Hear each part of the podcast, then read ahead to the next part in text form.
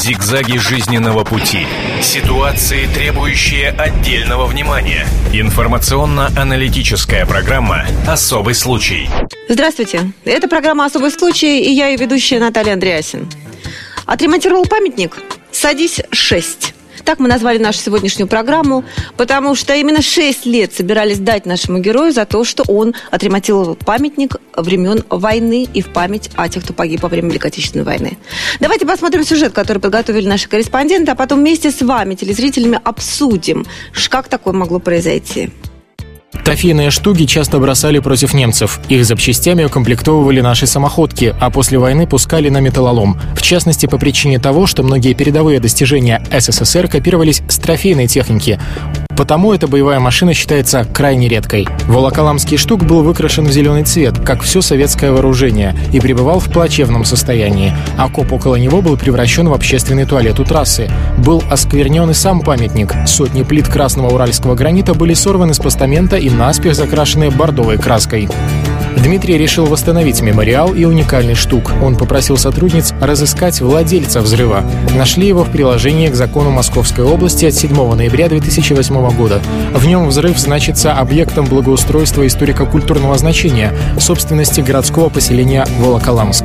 Город возглавляет мэр Василий Шулепов. Мэра попытались отговорить. Так у Дмитрия Бушмакова появились конкуренты – местная строительная компания. Ее руководители не на шутку приревновали москвичей к родной администрации, ведь они уже предлагали мэру позаимствовать из бюджета на восстановление памятника 5 миллионов рублей. А тот не только отказал, но и отдал наряд чужакам. В это время жители города-героя заметили, что на месте любимой самоходки зияет яма. По городу покатился клубок слухов. Ветераны стали строчить в генпрокуратуру под копирку заказанные письма. А Дмитрия Бушмакова вызвали в местную прокуратуру вместе с мэром. Они предъявили договор. В нем юристы усмотрели пункт, где мэр обещает все найденные внутри штуга агрегаты отдать московским меценатам. Прокурор города Владимир Арагозин оказался непреклонен и отреагировал незамедлительно. Написал в местную полицию представление, требуя возбудить и расследовать уголовное дело по первой части 243 статьи. Уничтожение или повреждение памятников истории и культуры в отношении неустановленных лиц. Шулепов и Бушмаков проходят по делу как свидетели. Сама статья предусматривает 200 тысяч рублей штрафа и 2 года тюрьмы. Эксперты по культурным ценностям Росохранкультуры дали свою оценку результатам реставрации мемориала. Они утверждают, что работы проведены с высочайшим уровнем профессионализма и исторической достоверности. Использовано более 90% оригинальных деталей штуга. На постаменте закреплен корпус с колесами и гусеницами, боевой рубкой и пушкой, принадлежащей САУ «Штурмгешутс» выпуска 1941 года. Выходит, что единственный в мире волоколамский штук тот самый, что ни на есть настоящий. Тем временем неизвестные лица попытались вскрыть отреставрированную немецкую самоходку пилой-болгаркой. Говорят, что полицейским указали вскрыть самоходку и заглянуть внутрь. Фашистская броня не поддалась, но памятник в очередной раз испорчен. Видимо, людям все еще трудно поверить, что можно потратить столько денег на благотворительность. Вот такая вот история, это действительно особая история, это действительно особый случай, который я предлагаю вместе с вами сейчас и обсудить, и хочу представить вам гостей э, в нашей студии. А, это Алексей Кица, адвокат, собственно говоря, тот человек, который защищал э, нашего героя в суде. Здравствуйте. Дмитрий Бушмаков, директор и хозяин компании «Лейбштандарт», э, имеющий, между прочим, магазин в самом центре города Москвы. Очень такой известный э, в определенных кругах э, историк и человек, который интересуется антиквариатом. Верно, да, все? Совершенно Здравствуйте. Здравствуйте. И Александр Бойко, это мой коллега, корреспондент «Комсомольской правды», который вел расследование этого дела. Добрый день. Добрый день. Значит, ну, я думаю, что, Алексей, хочется мне начать с вас, потому что вы адвокат и потому что вы, наверное, можете оценить, насколько оригинален этот случай, который мы, сюжет, по которому мы сегодня посмотрели, или не оригинален, или все-таки аналогичное что-то в вашей практике было? Ну, знаете, я пытался найти в интернете хотя бы один случай подобного дела. Э, то, что нам дают за 15 последних лет, это первый случай, на мой взгляд, возможно, я ошибаюсь, конечно, за 15 лет в судах Российской Федерации такого конкретного дела по статье 164 часть 2 не было. Надо сказать, что там вообще-то срок... А 164 часть 2, это, пожалуйста, надо пояснить для нас, всех, кто не специалист. По части 1 это хищение каких-то предметов, представляющих особо культурную или историческую ценность. А часть вторая – это те же самые деяния, которые привели полной утрате памятника истории и культуры. Срок до 15 лет. А давайте мы уточним тогда. Насколько я помню, э, Дмитрия обвиняли по четырем статьям, я их даже себе выписала. Реставрация без лицензии, незаконное предпринимательство, вандализм, ни много ни мало, и хищение ценностей. Все верно? Э, не совсем так. Это были разные попытки в разное время разных правоохранительных органов возбудить дела. Потому что в основном их, конечно, интересовал, на мой взгляд, не Дмитрий, а их интересовала смена главы городской администрации. Поэтому все статьи, которые делались, они подбирались под Шулепова, чтобы его снять. А, им это дело не удалось, но поскольку уголовные дела так или иначе возбуждались, они в конечном итоге, все эти дела были объединены в одно дело. И тем не менее не посадили. Я напомню, что совсем вот на днях было заседание суда, а, на котором по всем статьям, Дмитрий, вы были оправданы. Э, на самом деле для нашей судебной практики я хочу сказать, что это а, достаточно редкое явление, когда куча а, значит, человек работают над э, расследованием, следствие ведется, да, и ни одна статья, получается, не подтверждается, то есть дело, э, по сути, рассыпается в суде. Но я хочу вас спросить вот о чем. Мы потратили достаточно много много нервных клеток, естественно, все это дело, и 3 миллиона рублей. Вот давайте с 3 миллионами разберемся. А, я прочитала множество версий по вашему делу. Кто-то пишет о том, что это ваши личные деньги, которые вы потратили на восстановление памятника. Кто-то пишет о том, что это была сумма, за которую вы согласились ремонтировать памятник. А предлагалась сумма вашими конкурентами большая, вплоть до 11 миллионов, поэтому выбрали вас. И кажется, эта концепция, она укладывается в теорию вашего адвоката о том, что это каким-то образом связано с бюджетными деньгами. Поясните, пожалуйста э, домыслы и придумки, э, что мы якобы какие-то деньги получили, это э, вранье и только. Э, мы видели смету, которую предлагали в голове, там было 5 миллионов рублей чем-то, я точно не помню, она есть в деле. Но э, город э, или бюджет или кто-то, кроме меня, не платил ни копейки. И мы не получили ни копейки. Зигзаги жизненного пути. Ситуации, требующие отдельного внимания. Информационно-аналитическая программа «Особый случай». Я напоминаю, это программа «Особый случай». Отремонтировал памятник «Садись 6», так мы ее назвали.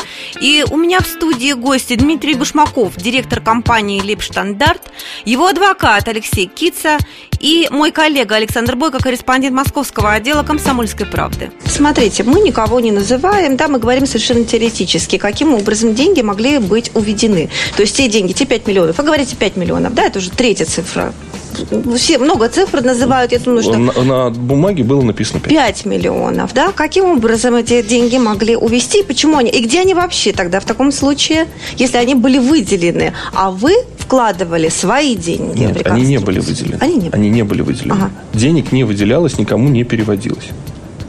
То есть, а как они на бумаге оказались? То есть мы это можем, домыслы, да? это домыслы тех, кто mm-hmm. хотел очернить главу. Был подготовлен контракт и было предложено его Смета. подписать. Смета была сделана. А он да. решил не подписывать. А, а он его в дело отдал.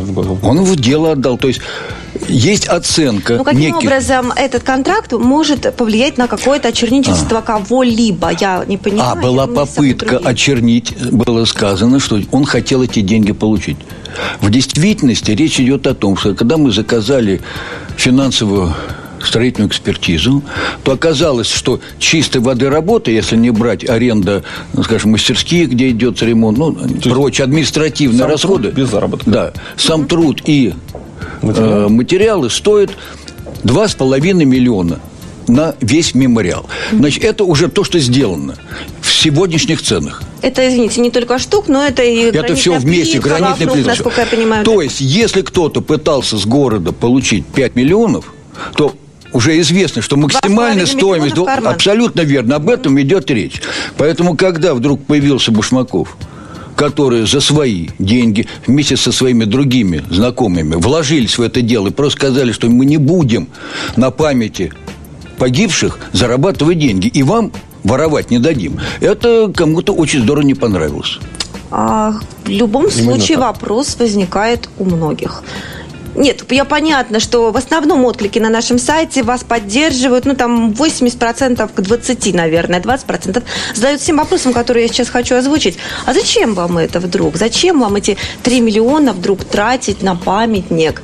И вы прекрасно знаете, что приводится дальше цифра о том, что вы ремонтируя этот памятник, соответственно, вынули старые детали, продали их западному коллекционеру, и якобы такая, такой штук, а их всего два в мире, я напомню, да, мы в сюжете это показывали, а, он стоит порядка 100 тысяч евро на мировом рынке. То есть вы взяли детали и продали. Значит, давайте Да? по порядку. Тут Давайте. сразу несколько вопросов Да. получилось.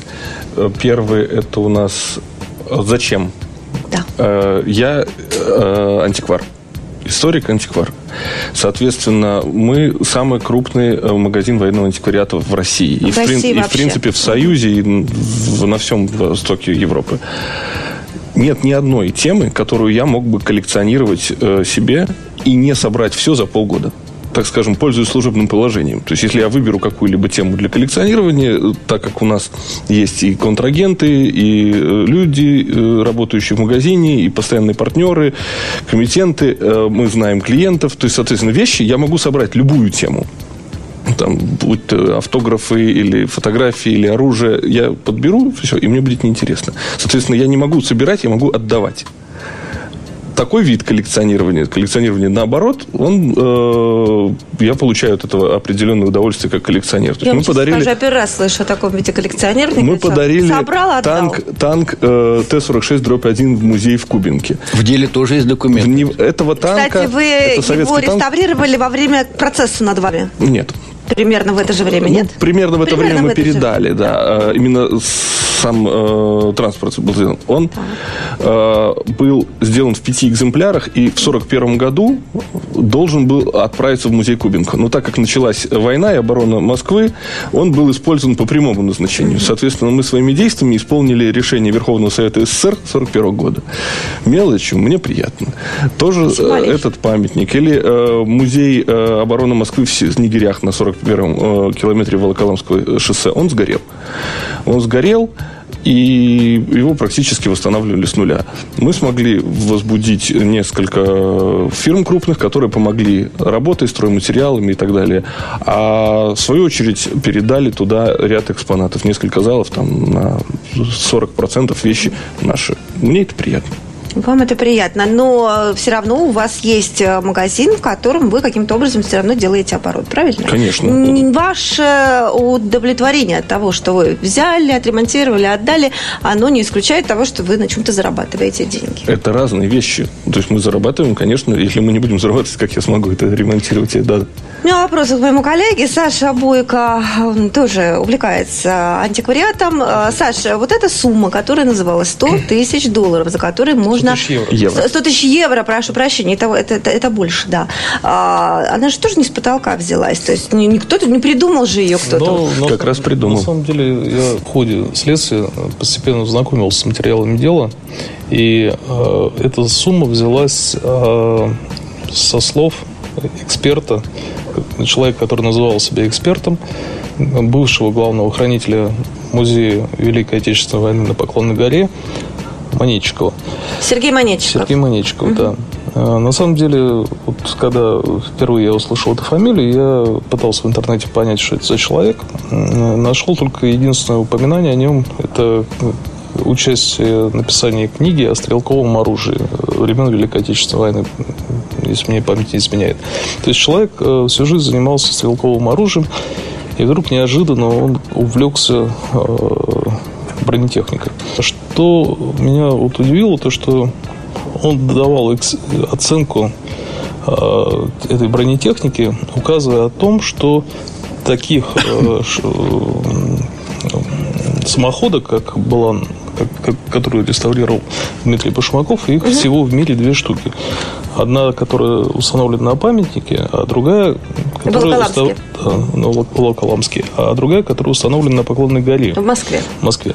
Там действительно есть экспозиция бронетехники, среди которых э, есть экспонат, э, под которым может увидеть надпись, что это э, штук, э, это вот немецкая самоходка времен 40 первого года, да, если мне не изменяет память. Вот, и утверждал, что вот больше таких нет. Все остальные были уничтожены в годы войны, исчезли, сгорели, взорвались. Вот. И э, в ходе уже следствия стало, э, стали выясняться такие вот интересные подробности, что э, Маничиков на суде он заявил, что вот этот штук он оценивал из запчасти с этого штук, которые якобы были украдены, он оценивал по данным из интернета. Вот, то есть э, выяснилось даже, что он не имел, в общем-то, никаких лицензий, как, не то что как эксперт, но и как оценщик. То есть он фактически не мог оценивать что-либо. Вот. И, э, с, в общем-то, в том же интернете можно было найти информацию о том, что подобных штук, ну вот в полной комплектации, угу. которым, который мог ездить, э, который мог, там, допустим, при наличии боеприпасов стрелять. Там, ну, в общем-то, был в полном комплекте. Он в Англии обошелся, по-моему, 20 тысяч э, фунтов, стерлинг, фунтов стерлингов. 20 а, тысяч фунтов стерлингов – это 600 тысяч рублей примерно. 800. 800. Да, ну, это не, незначительные суммы. В интернете Вопрос можно найти даже... В, можно, в интернете я даже нашел информацию, где продавались запчасти от подобных штугов, э, которые где-то находят в лесах, черные копатели поднимают, продают. Кто-то, может быть, этим был заинтересован. Кстати, Дмитрий какие-то запчасти даже, э, вот если мне не изменяет память, докупал вот к тому, что, да, который в Волоколамске У него стоит. всей верхней части не было, вот. но все сделано Он оригинальными был, э, Насколько вот мне стало известно, то что когда его саперы э, из Нахабина, по-моему, военнослужащие угу. подняли в 80-х годах, чтобы установить на памятник, его нашли в болоте, искали танк, но танк не нашли, и нашли вот эту самоходку немецкую случайно. Вот чтобы ее привести в небоевое состояние, поскольку ну, нельзя боевую ну, машину ну, понятно, конечно, вот, да, с, с пушкой да, да. устанавливать на постамент, вдруг от нее найдут снаряд, там угу. и в сторону Москвы выстрелят. Ну, все может быть у нас. А, вот, и в нее ее подорвали, то есть внутри взорвали да. там то ли заручатку, то ли еще что-то, но ее... Один из вывели, офицеров рассказывал об этом. Да. Вы, вывели из строя дополнительно, ну, и у нее, потому что она не предназначалась в дальнейшем для использования, ну, чтобы для красоты Безусловно, смысл, но... смысл памятника вот этим саперам был в том, чтобы показать, он с памятник назывался «Взрыв», называется «Взрыв». И Безусловно, он... но все, что ты рассказываешь, не отрицает того, что на запчастях этого памятника все равно, ну, по крайней мере, для ваших оппонентов, что на нем можно было заработать. И вот все-таки возникает связи с этим вопрос, то, что мы обсуждаем, есть ли какие-то критерии вообще для восстановления памятника? Сколько в нем деталей должно быть старых, сколько допустимо новых? Я полагаю, что новые – это нормально нормально, что при восстановлении памятника используются новые детали. Мы прервемся на короткую рекламу и вернемся в студию буквально через несколько минут. Зигзаги жизненного пути. Ситуации, требующие отдельного внимания. Информационно-аналитическая программа «Особый случай». Я напоминаю, это программа «Особый случай». Отремонтировал памятник «Садись 6», так мы ее назвали.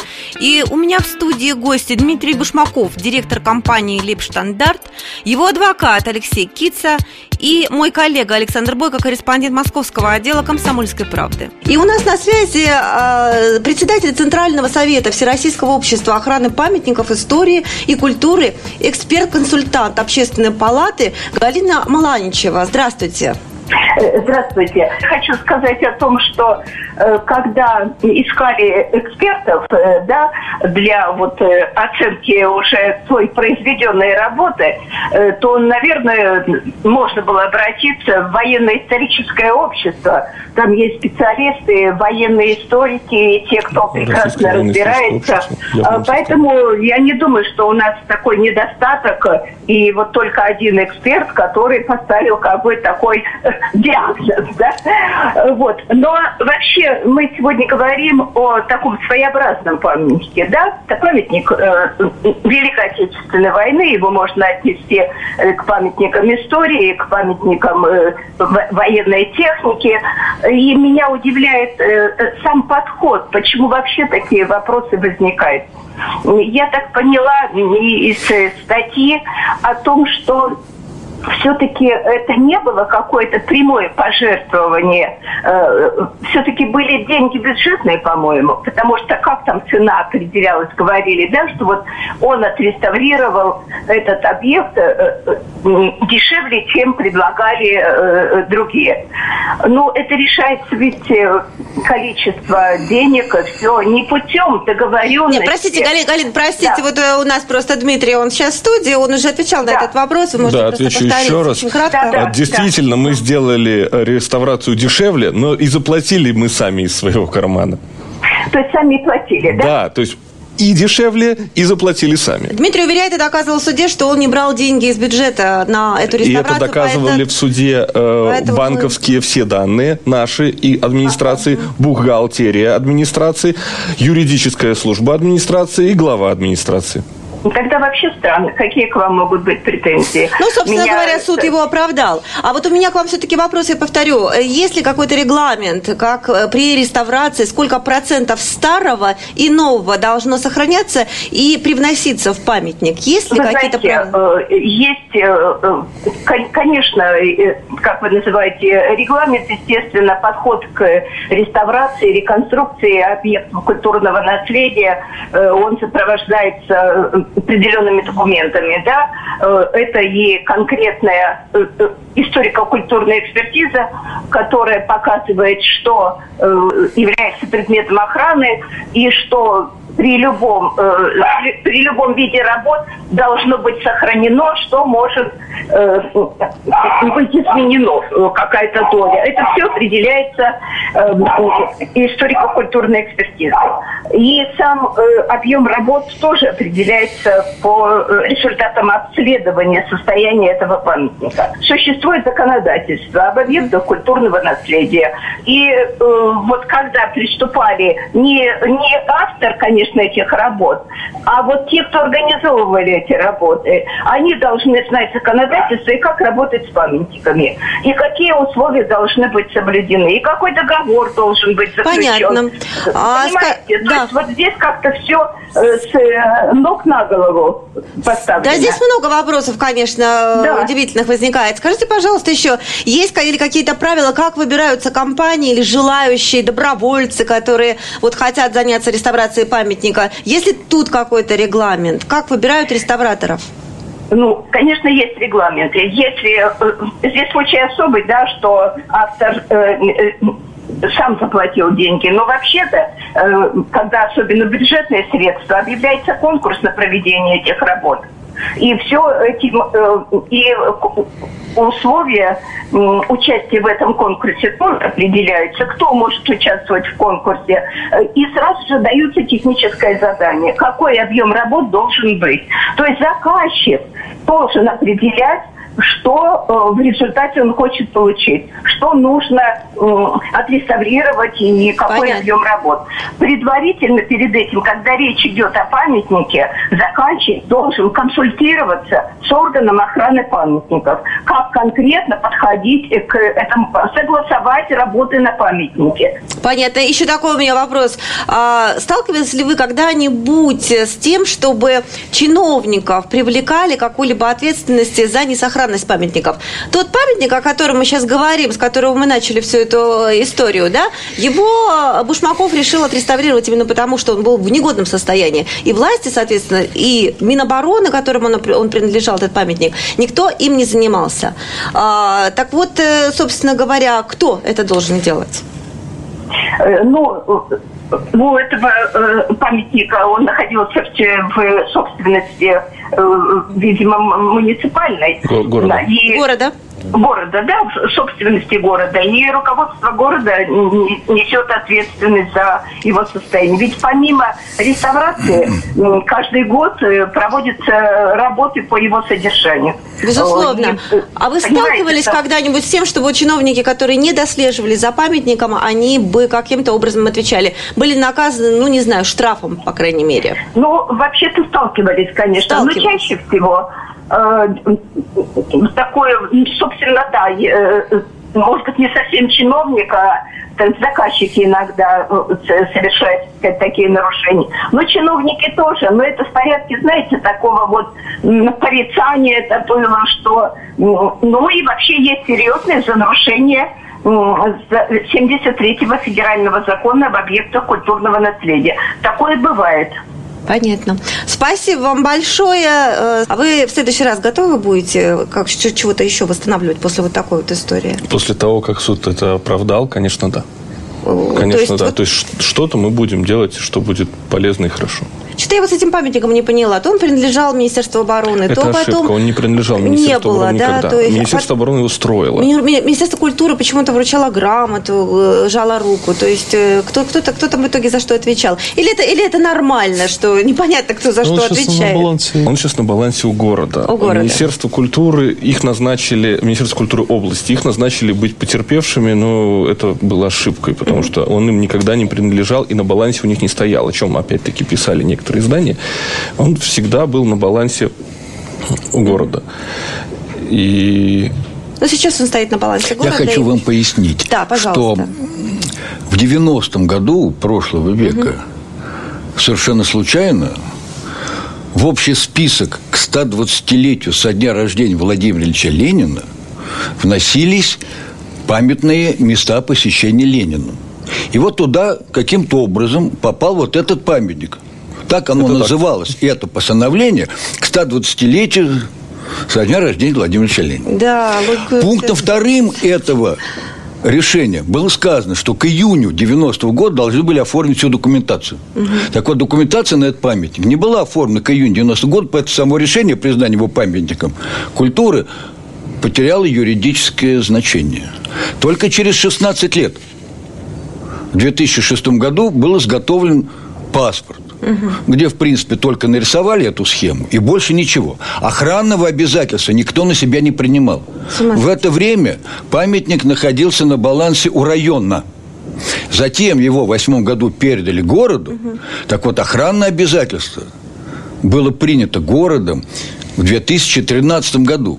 Уже после нашего... Через э, два года нашего... после реставрации. Угу. То есть, совершенно четко власти сказали, вот памятник теперь, мы его считаем, что его нужно охранять. Угу. Совершенно верно. В 2011 году, когда шла реставрация вот того безобразия, которое было, покрашенного в зеленый заборный цвет, не было охранного обязательства. Не было в полном смысле этого слова памятника культуры и истории. Оформлено так, как положено по закону. И э, нам дозвонился телезритель. А зовут меня Ян. Я в свое время занимался реставрацией. И я хотел бы сказать про процент реставрации.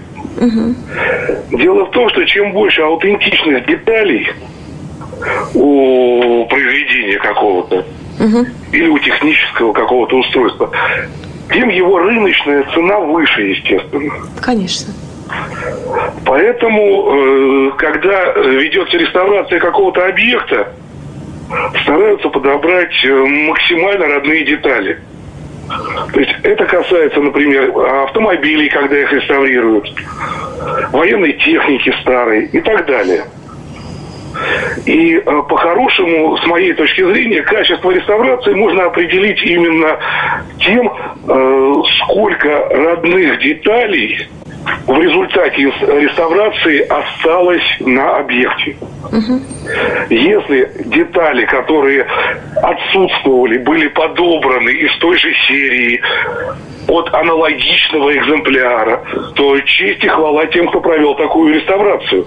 Прошу прощения, я вынуждена вас прервать. У нас впереди короткая реклама и новости, а потом мы вернемся в студию и продолжим наше обсуждение. Зигзаги жизненного пути. Ситуации, требующие отдельного внимания. Информационно-аналитическая программа «Особый случай». Я напоминаю, это программа «Особый случай». Отремонтировал памятник «Садись 6», так мы ее назвали. И у меня в студии гости Дмитрий Башмаков, директор компании «Липштандарт», его адвокат Алексей Кица и мой коллега Александр Бойко, корреспондент московского отдела «Комсомольской правды». Я предлагаю посмотреть очень короткий сюжет, который мы подготовили для вас из Омска. Партия хмельного напитка «Герой Великой войны», которую одна из компаний планировала выпустить к 9 мая, не поступит в продажу. Выпуск пива остановлен, однако в самой компании настаивают на том, что их акция носила патриотический характер.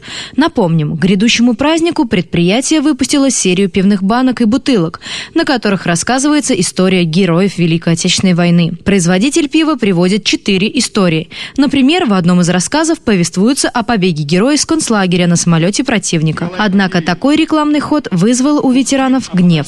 Пивовары же придерживаются другого мнения. Как сообщила пресс-секретарь компании Елена Иванова, компания выпустила специальную коллекционную серию «Герои Великой войны» с изображениями литературных образов и рассказами об их подвигах. Это вымышленные имена, но за ними скрываются реальные люди. В прошлом году компания также выпустила коллекционную партию «Победа, которой гордимся» с рассказами о сражениях Великой Отечественной.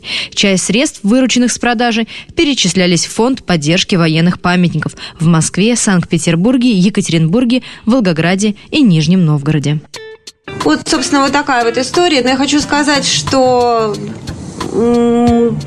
восстанавливать памятники сейчас э, это становится все более и более актуально не потому, что 9 мая на носу, а потому что времени все больше и больше проходит и э, требуется э, просто уже что-то что с ними делать. А особенно часто это необходимо там, где военные у нас уходят, в тех местах, которые, из которых уходят военные. А военные, например, уходят, э, покидают свои поселки, где они базировались многие-многие годы при советской власти Мурманской области. И э, там, э, например, совсем недавно была история о том, как разрушился памятник. Э, памятник над могилой известного очень пионера, героя Саши Ковалева, который в 17 лет погиб, закрыв, он, он закрыл грудью пробоину, которая пульсировала горячая вода, и таким образом оставил катер на ходу во время боя с немцами. При этом выжил погиб он на следующий день, а, подорвавшись на мине. А, и вот такой вот памятник э, мальчишки, который, на имени которого мы когда-то выросли, он начал рушиться в поселке Гранитной Мурманской области. Комсомольская правда тогда ввязалась э, и встала на его защиту. И вот, собственно, чем дело закончилось, я хотела бы поговорить с редактором Комсомольской правды в Мурманске Алексеем Бакуменко. Добрый день, Мурманск на связи. Добрый день. Мурманск просто так далеко находится, что он на связь выходит не совсем сразу. Алексей, да, и вот рассказала предысторию, собственно говоря. Когда «Комсомольская правда» вмешалась в историю этого памятника, разрушающегося памятника э, в поселке Гранитный, э, что произошло? А, первый раз мы к этой теме обратились еще в ноябре 2008 года. И после нашей публикации не произошло ровным счетом ничего. То есть как стоял памятник заброшенный, так он и остался – в поселке обитал один единственный житель, Николай Парданин, который, собственно, присматривал за этим памятником. Поэтому в мае 2010 года мы вернулись к этой теме, еще раз описали ситуацию в поселке, дали фотографии этого памятника, который находился, находился в тяжелом состоянии. Леша, я прерву вас буквально на одну секунду. Для наших телезрителей я хочу пояснить, что сейчас вот э, на экране мы видим тот самый старый памятник, а потом он сменит его изображение черного монумента. Это новый памятник, который поставили в Североморске. Да, Леша, прошу, продолжайте, пожалуйста. Но вот за то время, пока за памятником никто не присматривал, э, охотники за металлоломом стащили с него медную звезду. Э, возникало опасение, что если памятник разрушится, то вообще никто не будет знать, где находится э, могила моряков, воевавших на торпедных катерах Северного флота. И после нашей повторной публикации в мае 2010 года ситуацией все-таки занялся Северный флот. Командование организовало экспедицию в поселок Гранитный. И тела моряков были эксгумированы и перевезены в Североморск, столицу Северного флота, и где торжественно их захоронили на День ВМФ. Очень хорошо, очень хорошо. И скажите, а ведь много поселков в Пурманской области, откуда военные уходят, и стало быть, аналогичные проблемы могут возникнуть во многих других местах. Кто занимается сейчас памятниками в брошенных поселках? В брошенных поселках э, памятниками практически никто не занимается, кроме добровольцев, поисковиков. А, я разговаривал с представителями Центра культурного наследия при комитете по делам культуры Мурманской области. Они признают, что к тем памятникам, которые находятся в брошенных поселках, во-первых, сложно добраться. А, во-вторых, чтобы поставить их на баланс, нужно туда вести специалиста, проводить замеры. А добраться до них порой очень тяжело. Э, более того, некоторые памятники находятся даже не в населенных пунктах, пускай даже сейчас необитаемых, а просто на местах боев, куда дороги и в 40-х годах не было, а сейчас нету тем более. Может быть, будет какая-то программа на уровне администрации Мурманской области, которая будет переносить памятники в более а, людные города, ну, города, в которых есть военные, есть вообще люди, которые там живут? Наша областная администрация активно работает э, с предпринимателями, привлекает их к, к тому, что брали шествие над памятниками. Но, к сожалению, предприниматели делают благое дело, когда берут на себя это шествие, но чаще всего выбирают памятники, которые находятся в относительной доступности. То есть может добраться по федеральной трассе, или... А вот еще такой вопрос. Тот центр восстановления памятников историко-культурного наследия Мурманской области. Да. А, ваши же заметки я читала о том, что они говорят, не очень многие организации готовы а, заниматься так, такими вот э, вещами. Что мешает? Мешает отсутствие денег, мешает бюрократии, я могу подозревать, что именно так. Что мешает такому более а, активному участию общественных организаций в этом? Мне кажется, в первую очередь своя собственная инертность. Потому что если мы вспомним опыт Севастополя, где э, Алексей Чалы, руководитель крупной компании, а ныне мэр Севастополя, э, потратил э, огромные деньги и время на то, чтобы восстановить мемориал береговой батареи знаменитой. И побольше бы таких чалых России и Мурманску в частности, я думаю, и бюрократические, бюрократические препоны удалось бы преодолеть. Возможно. Александр Бойко, вопрос. Два года назад угу. была, значит, федеральная программа э, по реставрации памятников воинской славы. Э, на эту федеральную программу выделены миллионы денег, и, в общем-то, э, заказчиком этой программы является Министерство обороны России.